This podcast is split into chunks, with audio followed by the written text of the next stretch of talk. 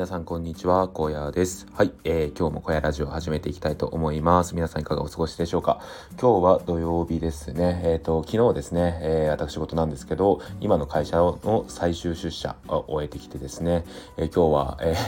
晴れて、一応今はなんていうんだろうな、フリーランス体験版みたいなことをやっていますね。今日から8月末までは、ちょっとお休みで、9月1日からまた新しい会社で働くといった形になっています。いや、なんか一区切りついた感じですね。うん、なんか自分の、サラリーマン第一章完みたいな感じで、ここからどうなるんだろうななんてことを思いながら、しばし休みを楽しみながらも、ブログがね、どっぷりできるいい機会なのでやっていきたいななんてことを思っております。はい、ではですね、今日はですね、2つ話したいこと、いや3つかなあって、2つで1つ目が、本編にもなる、やめることの勇気っていう話をしていきたいと思います。で、もう一つが、雑談ですね。ちょっといろいろと話したいことがあるので、その雑談もお付き合いいただければと思います。はい、では始めていきます。ですね、まずは、辞める勇気っていうことなんですけど、これはですね、まあ、今回、今の自分の働いてる会社を辞めるときもそうですし、ブログのテーマを変えるときっていうのも辞める勇気が必要でした。で、何事もですね、こう始める時っていうのは、なかなか重い腰が上がらないっていうので、時間がかかる人も多いんじゃないのかなと思うんですよね。で、僕自身もですね、最初何かを始める時っていうのはちょっとこれが失敗したらどうしようとか、いろいろ考えちゃうわけなんですよね。やっても意味ないかもしれないとか、結果が出なかったらどうしようとか、いろいろ考えちゃうわけなんですよね。ただですね、僕で言うと結構そこのフットワークはそれで考えると言いつつも軽めで、なんだかんだ人よりも早く気になることがあれば始めることができます。はい。で、そんな感じでブログも大学院の時ですね。当時、リベ大の本を読んで、あ、そうなんだ、副業でブログができるんだっていうのをこう知ってですね、始めました。で、そこで始めてですね、最初はですね、ファッションブログをずっとやっていたんですよ。で、僕、服が好きで、自分が買った服とかを買ってレビュー書いたりとか、着こなしとかをこう書いたりとかしていたんですよね。で、それなりに楽しくやっていたんですけど、まあ、一向に結果が出ないと。で、単価が低いし、なんだろうな、Amazon とかで紹介してもあんまりそこから利益が生まれないとかいうのがあったりとかして、まあ、やってて書くのは楽しいんだけど、まあ、このブログを始めた目的って何だったっけって考えた時に、まあ、間違いなく副業で稼ぐことが、目的であったので、これじゃダメだよなっていうのはずっと思ってたんですよね。で、さらにツイッターもやっていたんですけど、あんまりツイッターも力入れずに、なんか自分のブログ記事更新したらそれだけを貼るみたいなことをやっていました。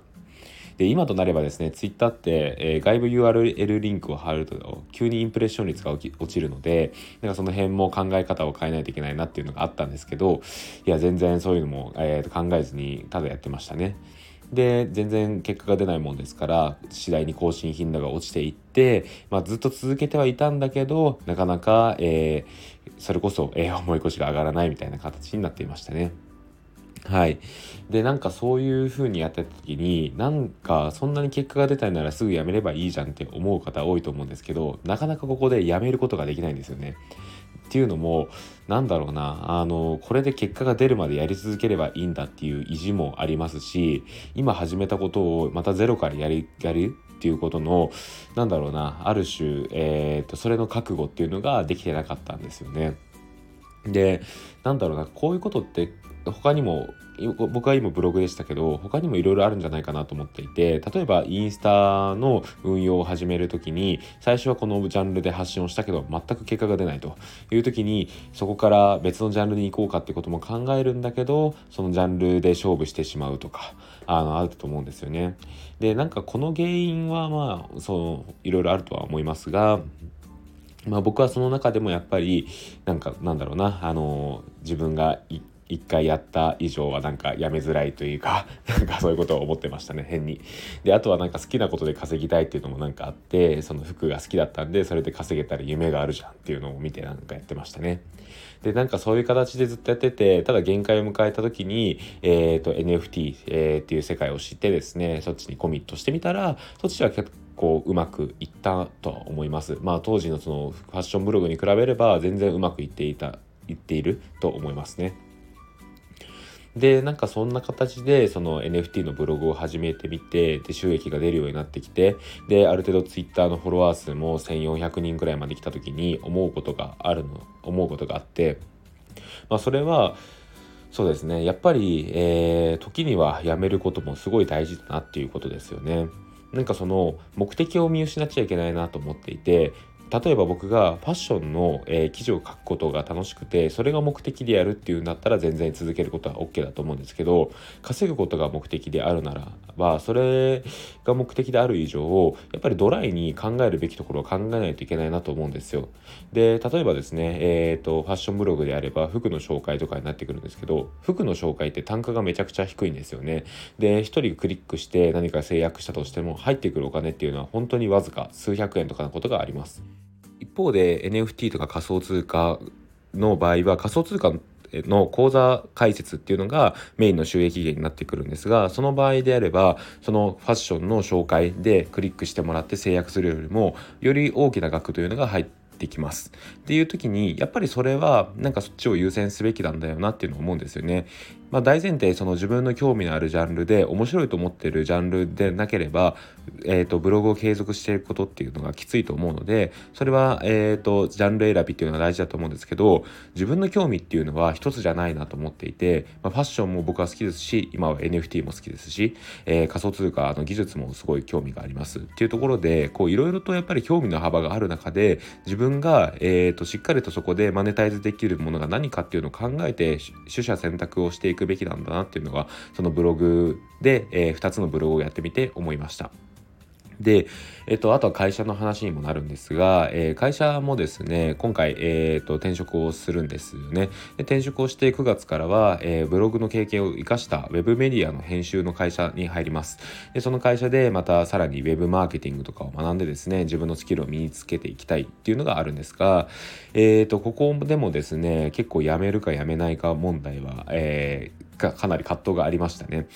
で今の会社自身すごい僕は、お世話になっていて好きなんですよね。で人が良くてこうあったかくて、いろんな飲みに連れてってもらったりとか、話聞いてもらったりとか、面倒を見てもらってっていうところでめちゃくちゃ感謝している会社である以上ですね、辞めるか辞めないかっていうのはすごい迷いましたね。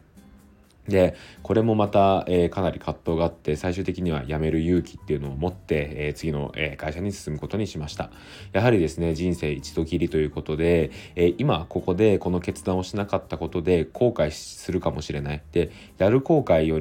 ない後悔よりもやって後悔してみたいっていう思いがあってですね、転職をしました。はい、っていうので、それはですね、昨日も話したんですけど、辞めたとしても、今後関係を続けていきたい人たち、会社の人たちとは、個人的に続けていけばいいと思うので、そういった形で、今の会社、前職になるのか、もう前職とのつながりというのを持ち続ければいいななんてことを思っています。はい、ということでですね、何かこう自分の中で新しいことを始める時っていうのは、何か一個犠牲にしなければいけないもの、やめなければならないものっていうのが出てくると思うんですけど、ぜひですね、一度このやめる勇気を持って取り組んでみることをお勧めします。はい、でもしそれでダメだったら、例えばブログだったらまた、ドメインを残しておけば、僕だったらファッションブログに戻ることができますし、まあ、なんかそうやってね、どんどんジャンルを変えてトライしていくことっていうのがかなり大事なんじゃないのかななんてことを思っております。はい、そんな感じで、本編の、やめる勇気っていう話をここで終わりたいと思います。でもう一つですね、今日は、まずはコメントを読んでいきたいと思います。コメントをいくつかいただきました。順番に読んでいきます。まずはですね、昨日の最終出社の、放送に関しまして、3件コメントをいただきました。ありがとうございます。まずは芋虫さんですね。小屋さん、ひとまずお疲れ様でした。素敵な人たちに囲まれて充実した1年半だったのでしょうね。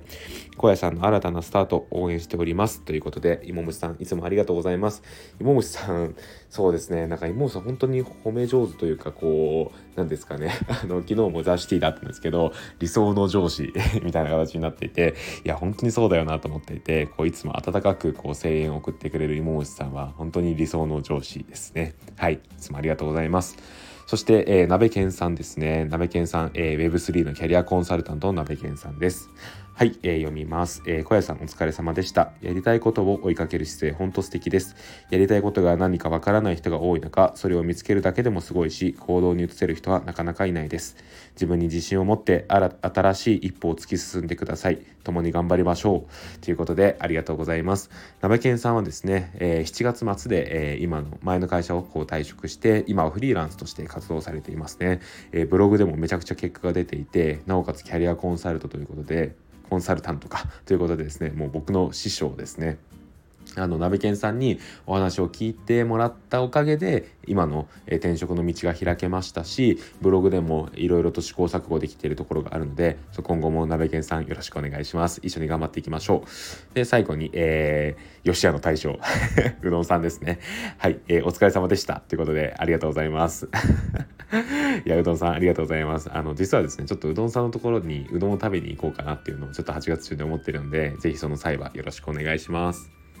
はい。で、まだちょっとコメントいただいてですね、こちらはですね、かなり昔の放送なんですけど、僕の原点で継続力の大切さを知ったみたいな話があるんですけど、5月30日の放送ですね。こちらレオさんが、コメントくださいました。ありがとうございます。読み上げます。ハーフでも死にそうなのにフルマラソン完走はすごすぎます。トレーニングなくしてフルマラソンは完走できないのが実感としてもわかります。5ヶ月走り続けたからこそ得られた自信で完走する。まさに継続は力なりですね。ということでありがとうございます。はい、いやもうこんな昔の放送を、改めて聞いてくださっているレオさんありがとうございますこちらこそありがとうございますですね。そうですね、この経験はもうめちゃくちゃ今も生きていて、簡単なんですかね、詳細はこの放送を聞いてほしいんですけど、僕フルマラソン走ったことがあって、もともと全然長距離とか得意じゃないんですけど、そこで走ってなんかトレーニングをして5ヶ月ぐらいこう毎日走ってたんですけど、そのトレーニングの結果ですね、完走することができたんですよね。っていうのがなんかこう自分の中で何でも継続すればできるんじゃんっていうなんか自信になって今になっているっていうお話ですね。レオさんありがとうございます。で、あとは、お話ししたいことがあと2つですね。1つが、僕の、なんとですね、僕のことを紹介してくださった、ノートが出されました。はい、ありがとうございます。いつも、一緒にザシティを運営してくださっている元木さんですね。元木さんがですね、元木さんの目線で語る、僕をこう書いてくださってですね、それがめちゃくちゃ照れくさいんですけど、すごい嬉しくて、ぜひ読んでください。僕のなんですかね、リアルの写真も載っている、リビール後の写真も載っているので、ぜひそちら気になる方がいれば見てみてください。こちらのノートすごいなんか僕自身ニヤニヤして読んでしまいました。元木さんいつもありがとうございます。元木さんが、なんですかね、元木さん目線の僕でいられるようにこれからも、頑張っていきたいななんてことを思っております。で、最後は、今日の7時からですね、ミルクさんの、リアルグッズ、フィジカルグッズが、販売されます。待望のシティボーイ&シティガールの、グッズということで、かなり人気が出るんじゃないかなと思っています。最初ザ・シティだけで宣伝があって、T シャツ、トートバッグ、あとワッペンのステッカーとかこう出されて、全部買おうとか思ってたんですけど、その後ですね、ツイッターで、ミルクさんが、自分の、顔の写真とともにですね、その着画がを上げられた瞬間にかなりのリーチ数があったみたいで、ちょっとね、7時に待機してないと買えないんじゃないかなってことも思ってるので、7時待機して、ミルクさんのグッズを買いたいななんてことを思っております。概要欄に URL を貼っておくので、よろしければそちらから見てみてください。ということで、今日の小屋ラジオ、ちょっと長かったんですけど、ここで終わりたいと思います。ここまで聞いてくださった方々、ありがとうございました。それでは良い休日、働いている方は頑張ってください。それでは、ここまでの、全然ダメだ。ここまでのお相手は NFT ガイドの小屋でした。それではまた明日。バイバーイ。